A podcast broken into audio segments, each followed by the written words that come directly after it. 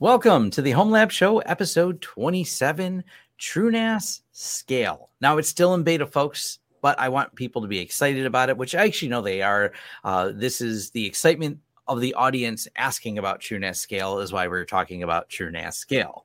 And yep. even Jay's going to be trying it out because I'm going to need Jay's help on my upcoming TrueNAS Scale knowledge because it's got some familiar words baked in there like Kubernetes and Docker and Jay knows Kubernetes and Docker. Yep. Uh, way more than Tom. So uh, Jay, Jay's like, oh, I'm not that good at it. I'm like, well, you, well, you're way better than me at it. So I, I set the bar really high for myself. And until I hit this ridiculous metric, I don't consider myself good.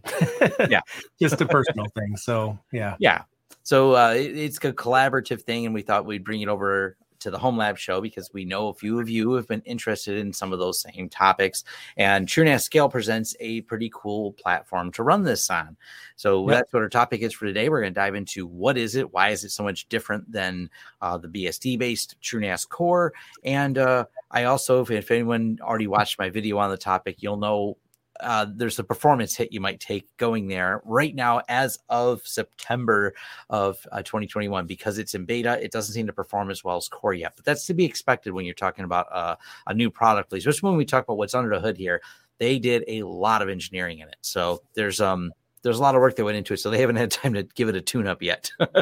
and, and, I've been try I've been playing around with it, so I I could play the role of the um, more entry level person that has a few questions about it, but I have been running it uh, for a few days now, so yeah. All right. But before we dive into that, we must thank a sponsor of the show, and that is Linode. If you're listening to this podcast and downloaded it from the homelab.show website, you downloaded it from Linode. They've been a sponsor, uh, great sponsor, and a great way to get started on HomeLab when you don't have access to servers or you want to build some cloud applications, or you, even better, um, you're worried that you are. Because I think this is a, a, one topic that we'll have to cover at some point: building your own VPN server. And Linode's a place yes. you could do that uh, because you never know if your VPN provider happens to also work for some clandestine government, maybe doing illegal things, and maybe gets in the news about it you don't know that. But if you run it yourself, you could know that. So yep. uh, that might be a fun topic, though. Logless VPN servers in Linode. And tell me a little more about Linode. Jay, you've been using it for a while, right? I have, and I, I, guess the first thing that comes to mind when you say not logging is, is, sending all the logs to dev null because you can do that if you are the captain of the ship, so to speak. Yeah. You, you have the server, and you can make sure that the logs are not being captured, which is pretty fun. And you know, like I've mentioned before, I don't know if anyone listening is new, but you know, Learn Linux TV is running all on Linode right now. And I feel like it's a great complement to the home lab because you, as the home lab, you know, captain, so to speak, you have um, some some things local, home lab, local servers, but there might be some things that you don't want local, that you don't want exposed. And we're crafty people. We're very creative. We can have uh, things like ZeroTier between our home lab and Linode uh, on that end to um, segregate things and to tunnel things.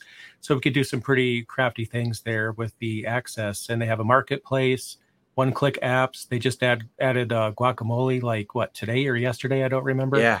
So they're they're constantly adding new things, and it's a lot of fun to use. For sure. But if you need to get started with Linode, we have an offer code down below. Go ahead and click on that. It gets you some uh, time on their servers to get started. It's got an offer code on there that is really beneficial to you and helps out the channel. So thank you for Linode for sponsoring this. Now over to TrueNAS Scale. I see the questions coming in right away on this. There's going to be um, things that are just not done yet, and one of them, right. by its namesake, and this is not something we're going to dive deep into because it's simply not ready. But I'll touch on the topic. The TrueNAS Core is the evolution of FreeNAS coming into being TrueNAS and a consolidation of the code bases that were FreeNAS and TrueNAS. So FreeNAS was the free version, TrueNAS was the paid version uh, that was part of their enterprise support package. They just merged them into one name, and that new name is TrueNAS Core. So there's the history of how we got to that. But it's always been FreeBSD based. The reason for that is because ZFS is an absolutely amazing file system, but it was not supported well, there's a lot of conflicts of why it really wasn't working well inside of Linux. Fast forward to 2021 here, we have ZFS com- kernel modules in the Linux kernel now. So now that there's support and the OpenZFS and all the little. Uh, I'm not going to get into the history of the nuance of that because it'd take us way off topic of mm. the the uh, arguments between licenses and things that um, yeah, that's complicated topics. But either way, yes, it works now. Yes, there's ways to do it, and that means that the team over at TrueNAS is working on a Linux based and at scale. And for its namesake, it stands for scale out.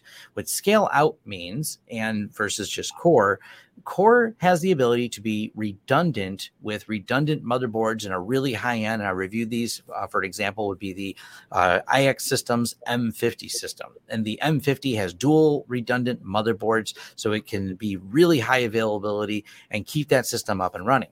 But scale out means a little bit different. Scale, for its namesake, means it can scale as in stack a lot of servers together, is their goal. So you can buy physically multiple servers, tie them together into a cluster. Now, this is the part that I'm not going to get too much into. Me and Jay were talking about it a little bit before the show, but one, this is beta. Two, um, setting up Gluster and things like that is they're trying to make it a lot simpler in scale. But it, when you start saying cluster them together, it's not like they automatically just turn into one mega thing. So you don't take three of them or four or five, put them in, and they suddenly cumulatively pool their powers together to create your super server with redundancy across there.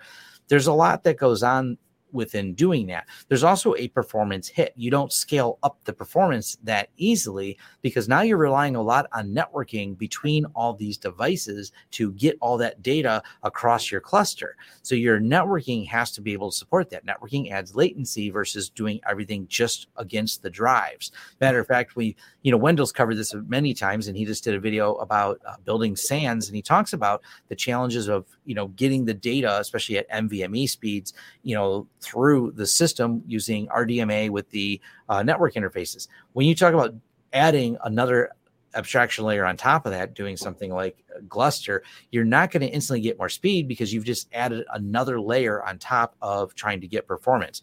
Gluster is more designed to have that data scalability and expandability, not necessarily uh, to increase speed by having more nodes. It doesn't uh, equate the same as it does like having more hard drives in a RAID array gives you that more redundancy, but doesn't necessarily um, mean well if we add five and it's this fast, if we add five more, is it that much faster? And the answer is not exactly. So we won't dive too much into that topic, but that is why the namesake of it is TrueNAS uh, scale. But it's uh, the back to the part where Jay has some expertise is yep. what features are in TrueNAS scale. And once again, this is beta, so uh, try at your own risk, but there is an in place upgrade that can be done. I just covered that in a video. Uh, but uh, what did we learn the other day, Jay, when I was uh, hanging out with you? Yeah, legacy encryption is um, not something that you can um, move over to TrueNAS scale because you know we have free FreeBSD on one side with uh, I believe it's pronounced Jelly um, yep. key encryption, and then that that doesn't exist on Linux. So um, if you do the in place upgrade, it's not going to tell you, hey, you really shouldn't do this because you know you, you have the wrong kind of encryption.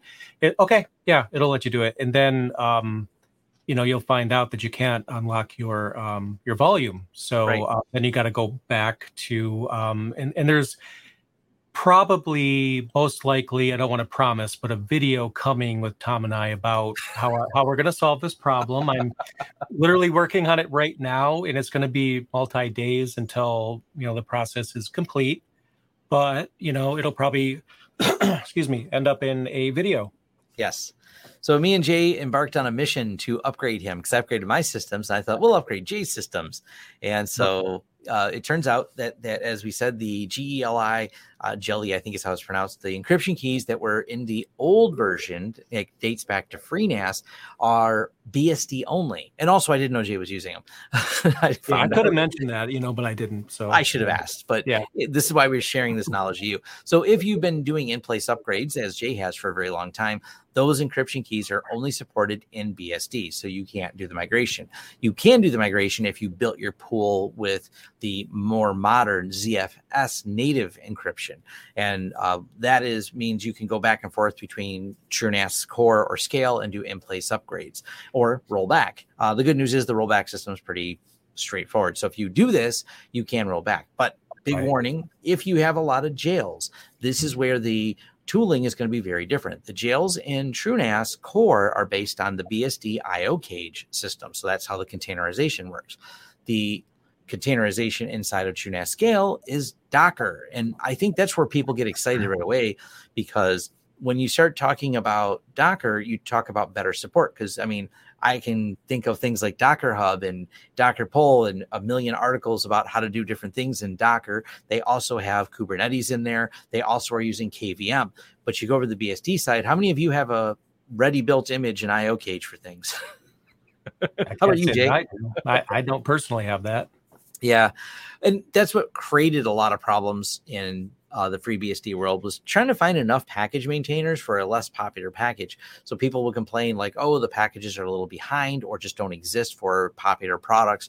And obviously in the Docker world, there's a Docker container for like everything. There's probably more Docker containers than the world needs to have, but at least some of the big projects out there, the really popular ones, uh, are actually maintaining it. I think is it a blue check mark they get when you go on Docker Hub?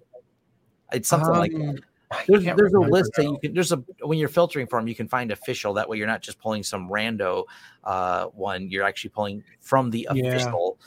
but that's the point. You want to be able to have access to a lot of different things. And this is where it gets really cool because with TrueNAS scale they're building this all in and they're going to be uh, building it with these docker containers with the um, and I'm not as familiar with this, and Jay's I think maybe a little more than me. They're also integrating the Helm charts in there to be able to pull things in.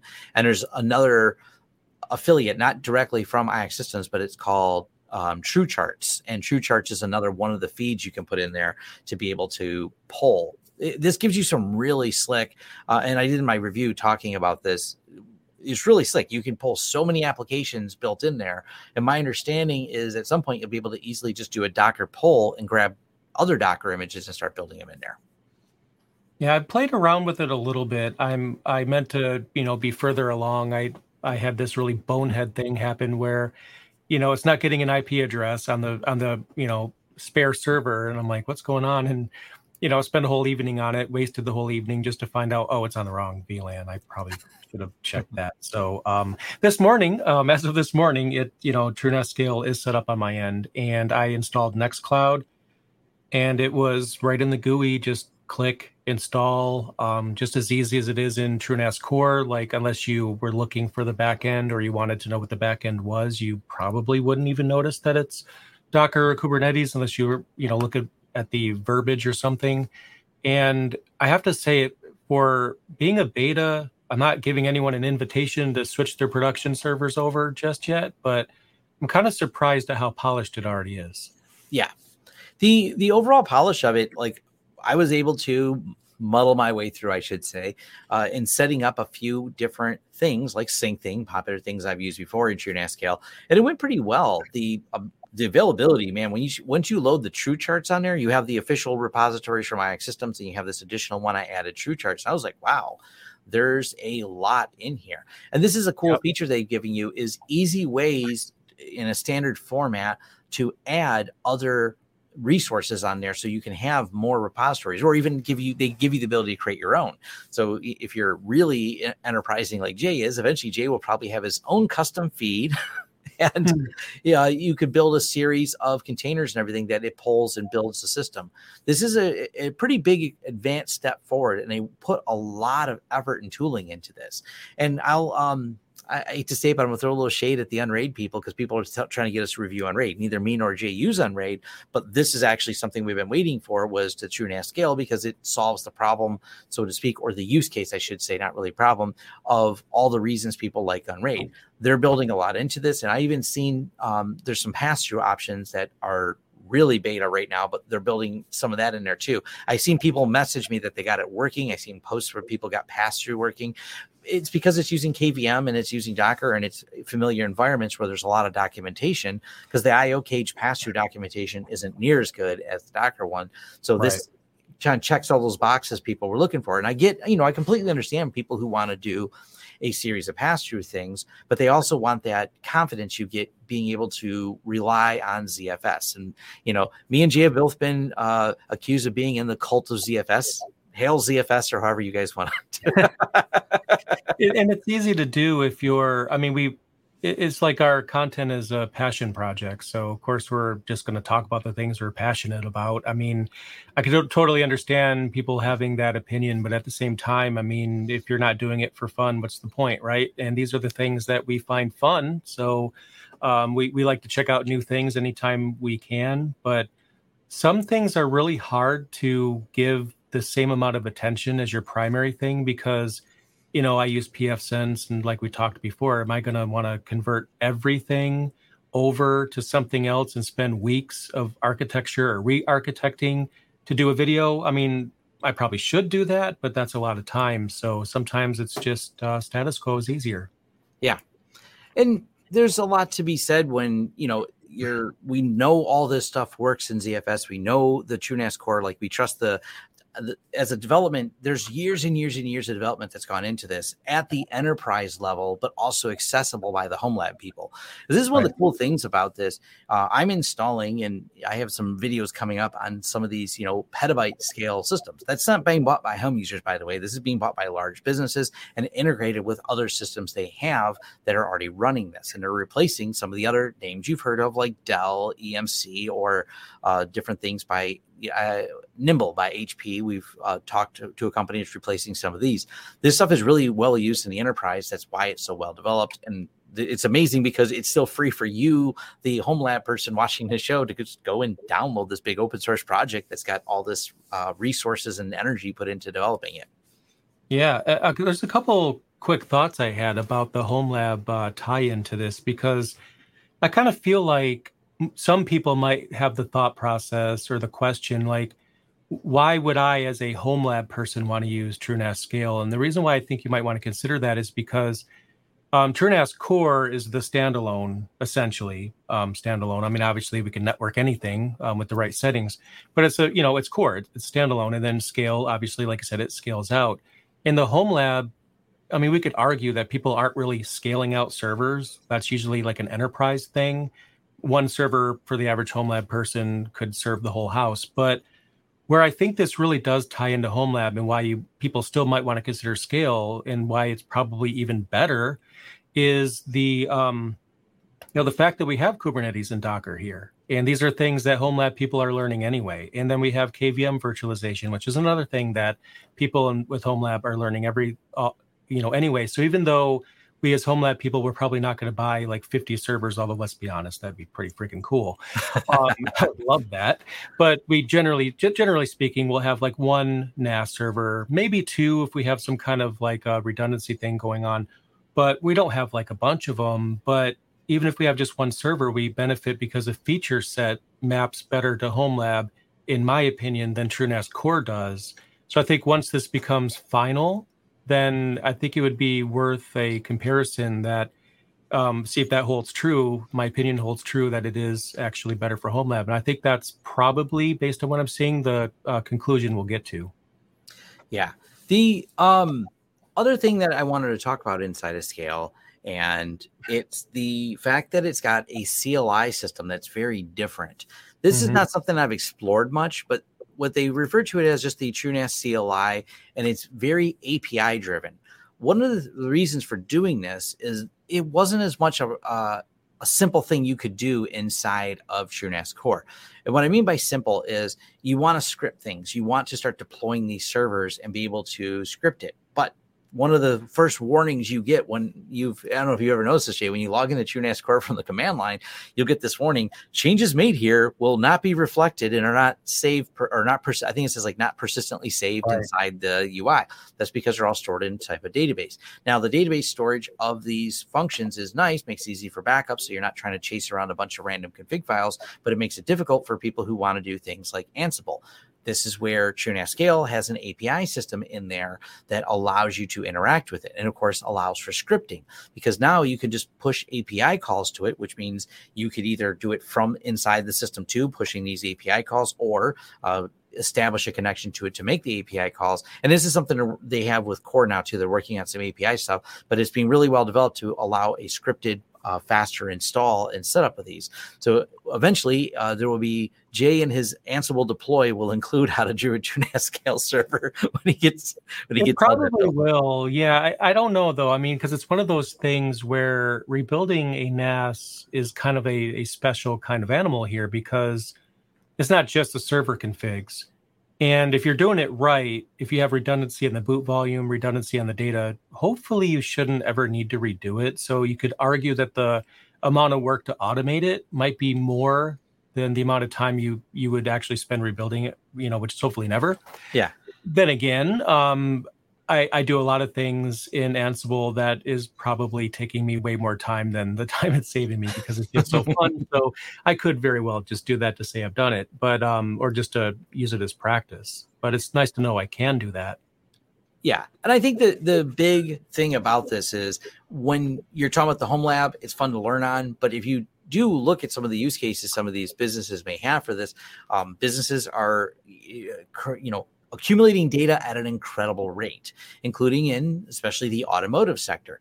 This is something uh, relational to my business here. We, we support different sections of the automotive sector here because I'm in the Detroit area, and some of these clients they're you know just the amount of storage it takes, the amount of engineering that goes into these vehicles, or the data or telemetry they need from means they are really ramping up their data needs and their data warehousing to make better decisions about cars. The data's got to go somewhere. You have to scale out those servers, and that's kind of one of the niches that they're trying to work into we're also seeing an increase in general. And of course, they're all running core because this is production stuff of a lot of movie companies that we're consulting with on there. So they're trying to add clusters as the you know camera resolution gets higher. That means the rate of ingesting data and the amount of data you create gets higher. And once again, this is where all this kind of gets converged in there to be able to add these in.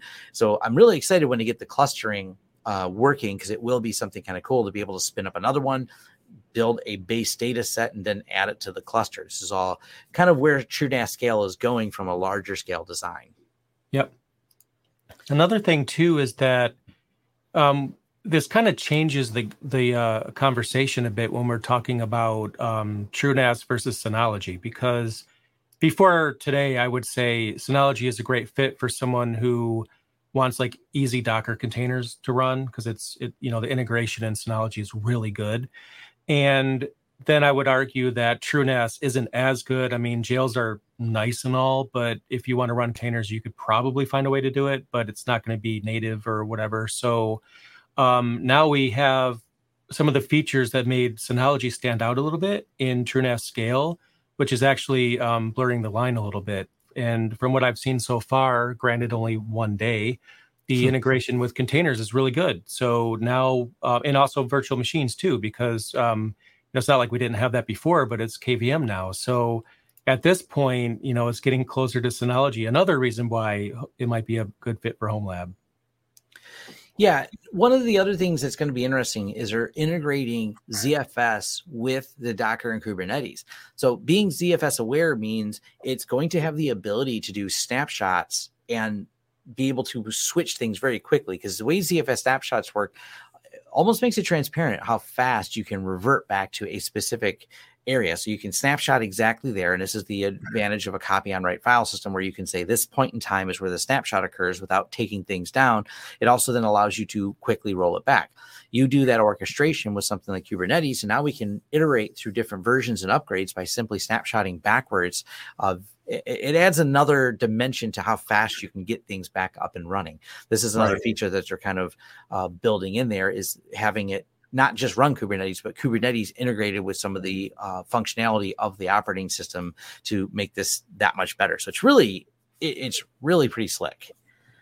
It is. Speaking of slick, I like the interface uh, and how they simplified it because at first I thought that TrueNAS Scale had fewer options, and it, it, it does because it's beta, so there's going to be some things missing. But the menu was like half the length of the TrueNAS core menu, and at first I'm thinking, wow, there's a lot of missing features because I was looking for um, cloud sync tasks. I'm like, okay, well that's not here. And then I looked at the uh, data protection section, and when you click on data protection, then underneath that you have your scrub tasks, you have cloud syncs, rsync, smart tests, replication, snapshots all under that one menu, which to me kind of makes more sense. So it's not that those things are missing.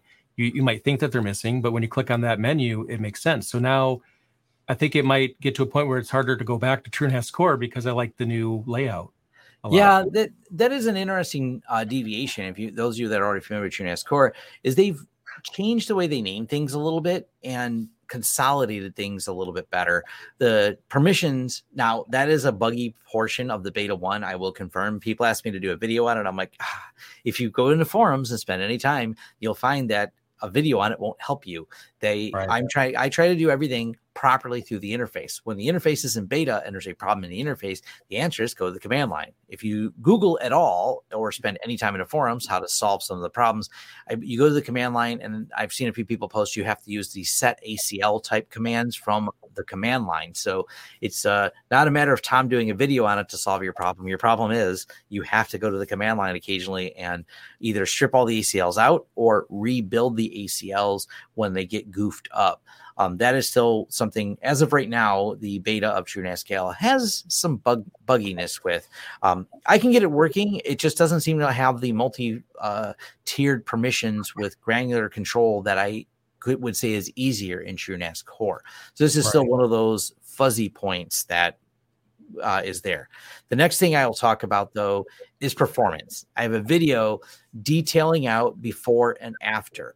The be after doing an in-place upgrade and no it's not because of being an in-place upgrade. It's not like windows where there's some weird dlls floating around somewhere or anything like that that's causing uh, some weird problems. A linux is not as um, mysterious. It's a fresh operating system install. It imports the zfs pool into true TrueNAS scale but there are some performance issues. But the reason there's performance issues like we've talked about all the way up until here, there's so much engineering that went into all the extra features they added that leaves us with kind of a deficit in type. Uh, a deficit in time. And a deficit in time means we haven't had time to performance tune it. We made the feature work and then we'll come back around because once it's working without error, and it is, um, my iSCSI and my NFS shares no problem going from core to scale. They imported fine, they worked perfectly fine, so I didn't have to reconfigure them. The hypervisor I'm using is XCP-ng. It had no idea the underlying operating system had changed. Uh, I went from core to scale, connected, all the VMs worked. They booted right up which made it really easy to do performance testing because I did the performance testing before going to uh, for on core, shut down those VMs, loaded scale, brought the VMs back up. They have no idea they're not running on a BSD. They're now on Linux, uh, you know, running in uh, as far as their storage target goes, and ran the same tests again. And the tests were um, not as good. we'll just say that the the years and years of performance tuning that's gone into TrueNAS Core is going to show up here. They've had so much time and so many versions to get it right, to figure out the most optimal alignment of settings in iSCSI or NFS to get the best results. That didn't happen overnight. It happened over years of development. Now that same process is going to be put in there. I think it's going to not take years to get the performance tuning right. It's just going to take someone taking the time to do it. They just go to apply the knowledge they have because it's a lot of the same development team and narrow it down. So this is going to be like one of those things that's going to take a little time. I, w- I would say we probably won't see performance until it gets in a release candidate because they're so busy, you know, doing these code sprints of let's get all these features in here, let's sort out all these problems, and uh, yeah, the performance kind of from an application standpoint there it's not like anyone's really using this in production. Well, some people are. Me, I guess, you know, and Jay's going to be using it in our production, but we're technical people who will muddle through the errors and drop to the command line and do a open a Jira ticket when we need to. So right, right. We we uh we we don't mind. Um now you, you brought up the um the, the way that updates happen, and I want to you know take a quick diversion on that. And I feel like it, it it we gloss over that. Everyone does. It's natural because when something works, it's like okay, it works, and then moving on. But the fact that it works, I mean, this is really great. I think that the way that TrueNAS handles updates is the way I think every operating system and platform should handle them because, and I'm not just talking about TrueNAS Scale at this point. With TrueNAS Core I install an update. I, I update to a new version. I can go back to a previous version because it's like it separates the data and the operating system yes. such that the you know operating system layer, the boot volume, you know, you could go back to a previous version and switch. Um, the only exception might be ZFS flags or things that are added later on. But yeah. um, I mean, that's how I've envisioned or how I wish, you know, a lot of Linux distributions were. Because if you have, you know, the Linux distribution as a separate volume, separate from the data, and it's just you could replace it, switch it out. If something works, just boot to the other, or doesn't work, you boot to the other one. And then what I wasn't expecting though, because none of what I just said is new. This has been true TrueNAS for and FreeNAS and and and whatnot. But we converted mine to TrueNAS scale by just installing it in place, and it didn't overwrite the one that was there. It added to it and there was an option at the, at the, beginning where you could tell it what you want to do.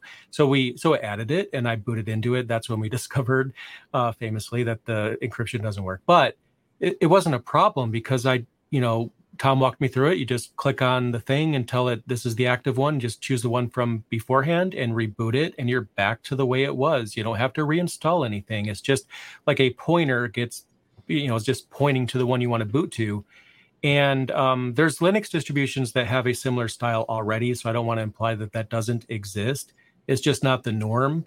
And TrueNAS makes it look easy. Like they just have it down. Like if everything else was this way, I mean, imagine you're running Pop OS or um, Ubuntu, Debian, whatever it is, and you could set it up like this. And then, oh, the updates broke something. Let me go ahead and switch over. We could do LVM snapshots, Btrfs snapshots already. If we have ZFS on our Linux distro, we could do that but with TrueNAS, it's just super simple to do, and it just works so well that I think it's a really good example of how to do it right.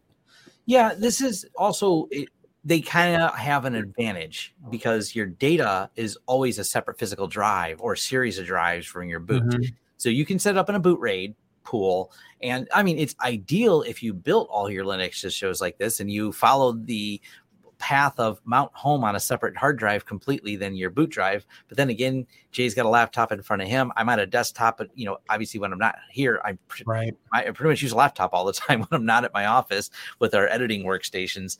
Uh, and granted, you can get systems with multiple drives in them. Um, and there's ways to do it with like LVM and things like that, which I think you have a couple videos in LVM, Jay. Yeah, I have actually a deep dive video. Yeah. It, it's in the description of most of my videos nowadays. There's a direct link to it. And it, I don't know how long it is, but I think it's fairly lengthy and it just goes through LVM in general. So if you need to learn LVM, you can probably just watch that one video. That yeah. you most of what you need. Yeah, so there's there are ways to do it in there, but you're right though. It, it, makes me very comfortable when I do these upgrades because I know implicitly that the boot pool is always stored separately. Now, a few other things that are behind the scenes that I do like that's native is WireGuard is right in there, built into TrueNAS.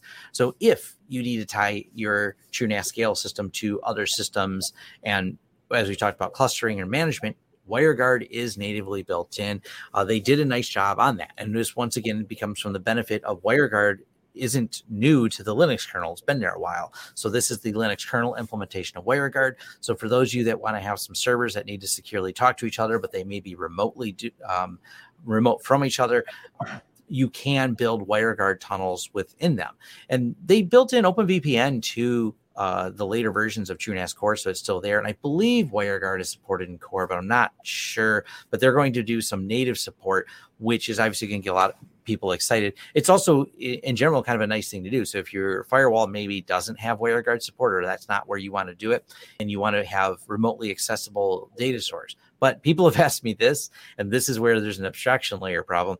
I want to give someone access to only one specific thing or one data set. And I'm like, no, no, no one data set access to WireGuard isn't how that works. WireGuard gives them access to that particular system. You can bind a share to a specific IP address, I think, but that gets a little bit tricky. It's not where you really want to do. It's not for granular access, really. it's that's right. a little bit more of a complicated topic. I'll at least throw that out there.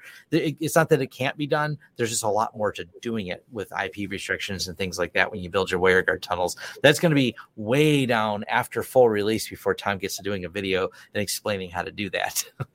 right. That's going to be a, that's going to be a good video though. I can't wait to see the final version of this, even though I'm running it now. So I guess it doesn't matter. I'll just keep updating.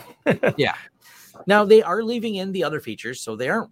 Uh, as much as they're doing this, they are doing some uh, of the traditional things. So you will be able to use this, and I I have not tested this at all, but I have had people tell me that Active Directory support is there. I know like there's a button for it, but whether or not it actually works, I didn't try to tie it to Active Directory. But those type of things are in here. Uh, they did bring over the self encrypting drive options.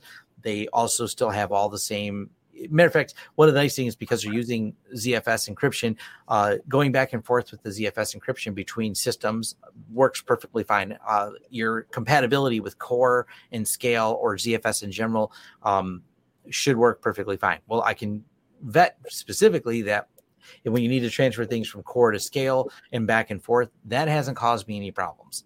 Uh, those are uh, well supported and well documented in there. And it's the same. Uh, matter of fact, the replication menu works perfectly fine when you have to add it. I've done videos how easy they've made it. I love how simple it is. I want to replicate this ZFS system uh, running TrueNAS to this one, and it doesn't care if it's scale or core. You can go back and forth between. Um, without I didn't have any issues at all moving data around between these. Matter of fact, I had to do that this morning uh, because I broke things, and uh, I don't know if I'll do it a video. It's more I, I, couldn't tell if I was having a hardware or software problem, so I formatted um, about 200 terabytes and started reloading it all again. we think wow. we've narrowed it down to some loose things, but it's a it's a lot. The um, the speed at which it moves is pretty fast. Watching ZFS send send data that fast on there, so yeah, that's uh, yeah, 200 terabytes. Wow. Um, yeah, there's a lot of data we got to move around. So, but fair chunk. Yep, fair chunk on there. I think that pretty much covers most of what we want to talk about with there. Uh, we're excited about it. Mm-hmm. It's really a slick system. The things that I, I see I'm going to ask at the very beginning, well, what about Nextcloud? Yes, Nextcloud. Of course, there's a Docker image for Nextcloud. I haven't set it up yet on there, but Syncthing went perfectly fine. Nextcloud is is a recent version. I think that's enough that people are going to be excited. So is uh, what's the other one out there? Plex. Uh, there's new right. versions of Plex, new versions of that.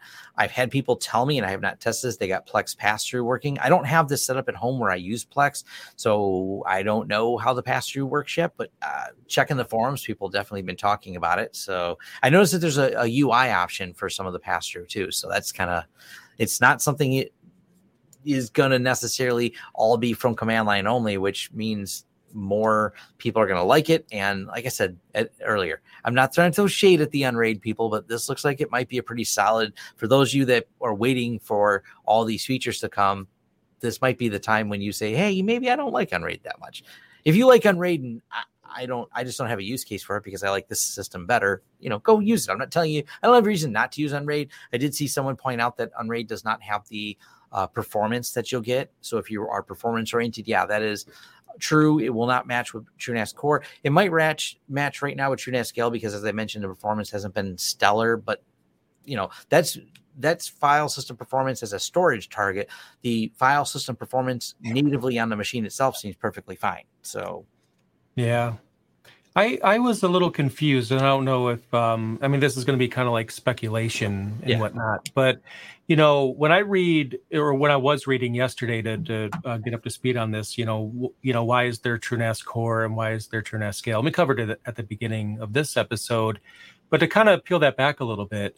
Um, if you read the documentation from TrueNAS, they'll tell you, you know, cores if you want standalone, if you want to scale out, go with scale yeah. That sounds simple to me, but where I guess I'm confused is that there's so much work being put into um, TrueNAS scale, so many great changes being made there. Why not just say if you want standalone, have a standalone TrueNAS scale. If you want scale out, just scale out TrueNAS scale. But now, at first they kind of like you know they consolidated uh, true you know FreeNAS into TrueNAS core I kind of feel like they're creating the same problem again by now having another thing to maintain. Do you think yeah. they're just going to replace TrueNAS proper with uh, TrueNAS scale at some point? Because I now, would. Complete speculation as well. I do not have any inside, even though I uh, work a lot and we are a reseller for iXsystems. Full disclosure here, I don't get any inside knowledge in what they're doing here. But from an external perspective, I would say they're hedging their bets because mm. we all know BSD has been around a long time. And uh, at some point, I want to maybe dive in with Michael Lucas because I, I, my favorite quote I've seen was BSD does it first, but Linux does it better.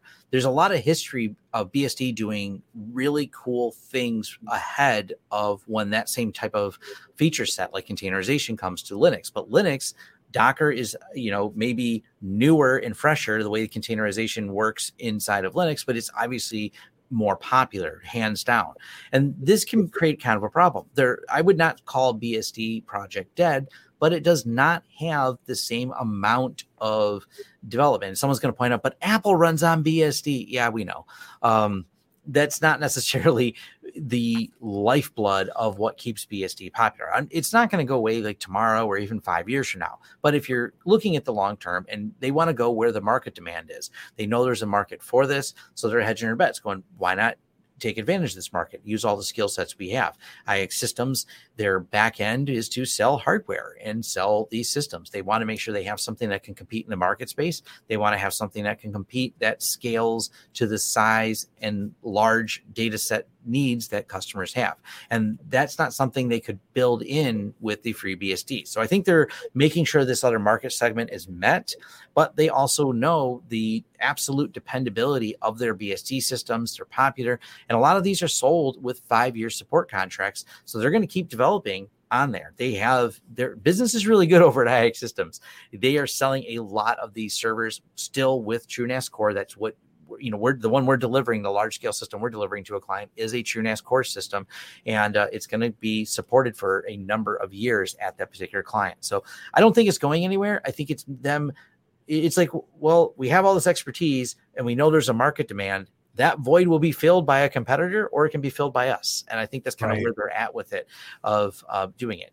It's it's different enough. It's not like they're abandoning ship and saying no, we're not going to do this, but they really I, I don't know how well Gluster works inside of BSD. Like I'm not sure where its support is, but I know it seems to be well supported in scale and Linux. The Linux world seems to like it a lot better. So I think this is going to be one of those um, filling that market gap before someone else does, and also hedging your bets. Because what if 10 years from now uh, BSD is even less popular? Where does that right. leave a company. Um, let's start over, guys. We're 10 years behind and someone else already has a competing product. Now let's start on it. Or do we start today yep.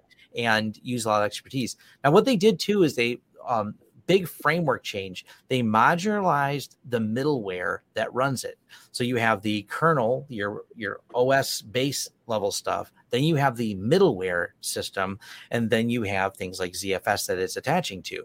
Because of the transportability of ZFS between these, and just having a different having the middleware be transportable, this actually allows them to work on both projects simultaneously. So I think we're going to see some of what's in scale come back over to core, like like you said, the UI has a little bit of a slick interface to it, but that's just middleware that can be ported over. I think it's all written in Python. The API calls, they start making them similar between the two of them. Now I can have interoperability with both systems without having to maintain two systems technically. Yes, I'm aware. I see someone always is going to say things like, well, Netflix uses BSD.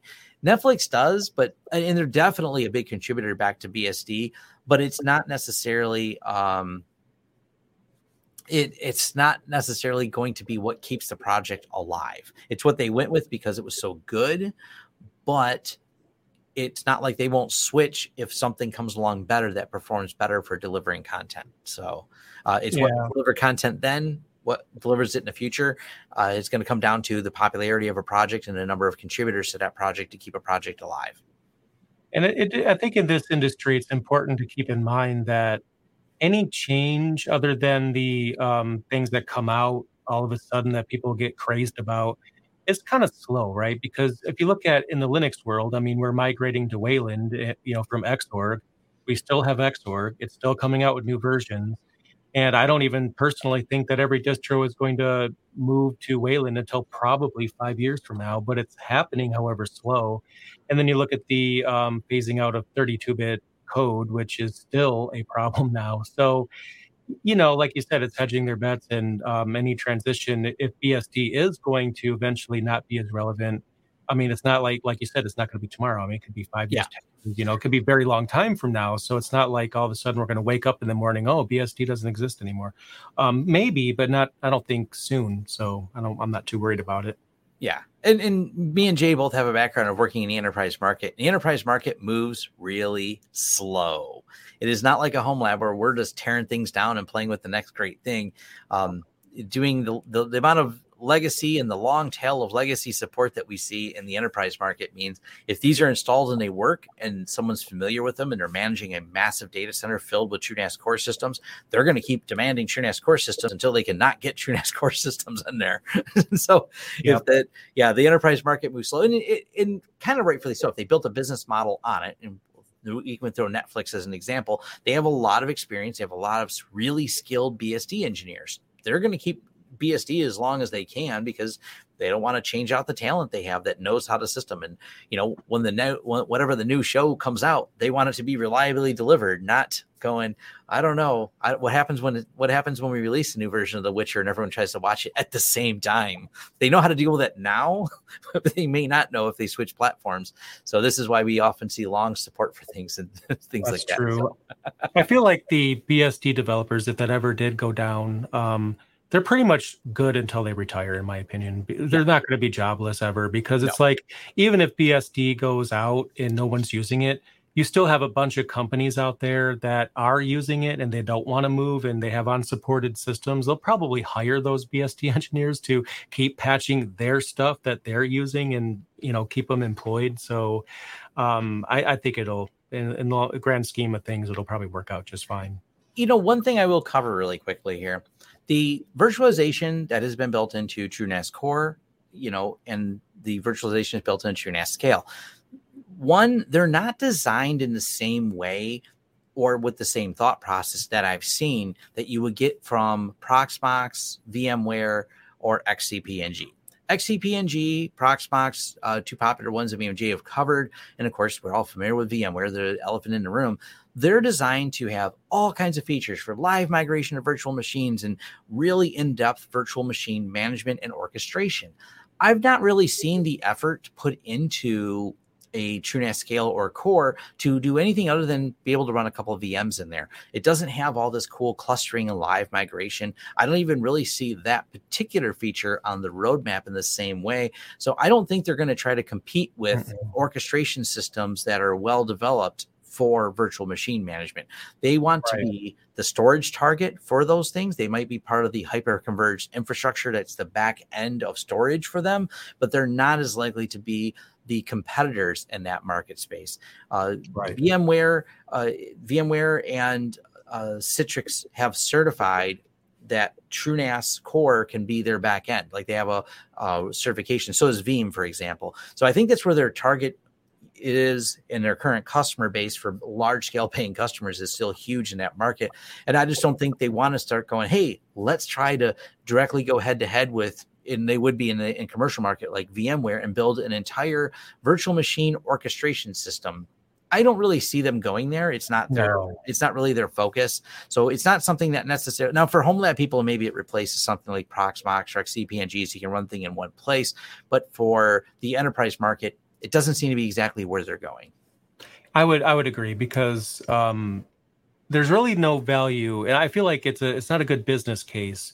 One to do to try to do everything well. You have your right. number one export, the number one thing you do, that what you're famous for. You have these sub projects that enhance that, but if you try to bring everything to the same level, you're not going to do that. So basically, do one thing, do it well, and do some other things while you're at it. Just check some boxes but also TrueNAS, I don't think they could ever compete with those virtualization solutions because they are doing one thing and they're doing it well. They, they don't share CPU cycles between, you know, this feature, that feature. It's for virtualization. So they're not trying to be too many things. It's running on the bare metal.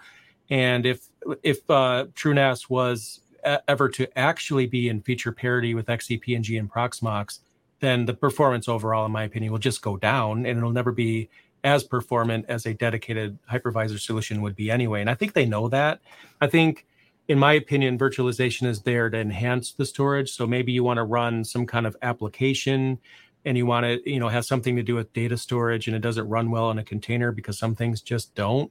Then you can run it in a virtual machine and it's good to run on TrueNAS because it's for a TrueNAS related feature set. And then for your actual VMs, you'll just probably run them on a hypervisor. So I think you as the home lab or enterprise admin you'll decide you know what's important virtualization container and what needs to be where and they give you the flexibility to do that but at the end of the day it's uh, TrueNAS not uh, you know true containers or true VM. Right. And I think one of the, the popular use cases we're going to see is we've done this as a storage target with separate servers, but with a better virtualization stack, I could imagine integrating to one server to make me happy. There are some commercial products out there for surveillance cameras. One of the challenges is uh, the demand as the camera resolution goes up, the amount of storage you need goes up.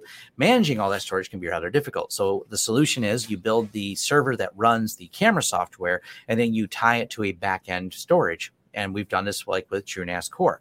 You go a step further, and and the virtualization gets better because I never found the virtualization great in any manner. Sorry, uh, it's always been bad in TrueNAS Core. I, I've always found it quirky and not great.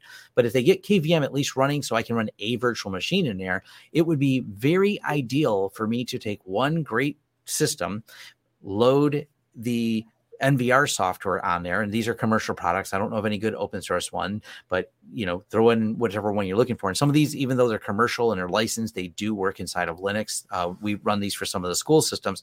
If you had a good enough hypervisor, having your hypervisor be directly attached, not through networking necessarily, but through uh, a mount point that you've configured in there, either be a Docker container or if you did it through virtualization, you have to do it through a mount point through some type of networking. But you kind of get the idea where you're running it all in one place. So the abstraction layer is minimum. I'm not trying to run through a network switch over. I'm running a virtual machine directly on where my storage is for uh, 300 cameras at running at 4K, there's a lot of advantages of doing it all in one place. I think that's a strong use case for it, but having the VM separate doesn't make necessary sense like we talked about. It's not really an orchestration tool for that. Yep. So hopefully that covers everything top to bottom and sideways and scaled out the your ideas of how this works. yeah, we scaled your knowledge out a bit. I think we scaled your knowledge a little bit on, on TrueNAS scale.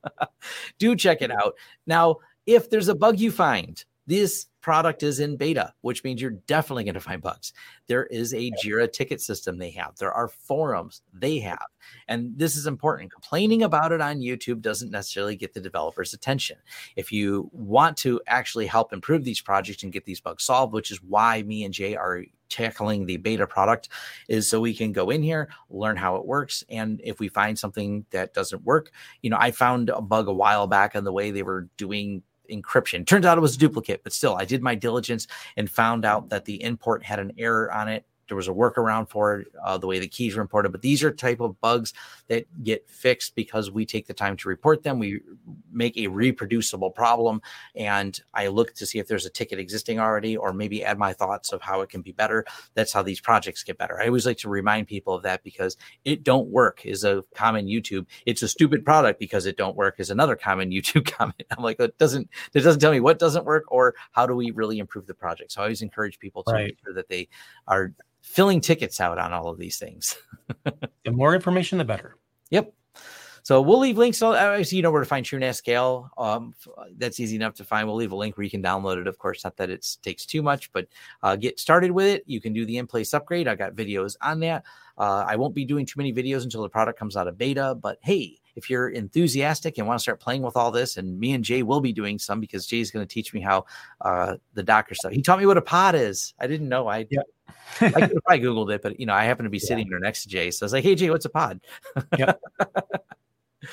uh, all right. Thank you all for joining us. Smash the like button. It lets YouTube know that uh, other people should watch this. And for those of you that are listening, thank you very much for joining us on this and uh, see you next time. Thank you.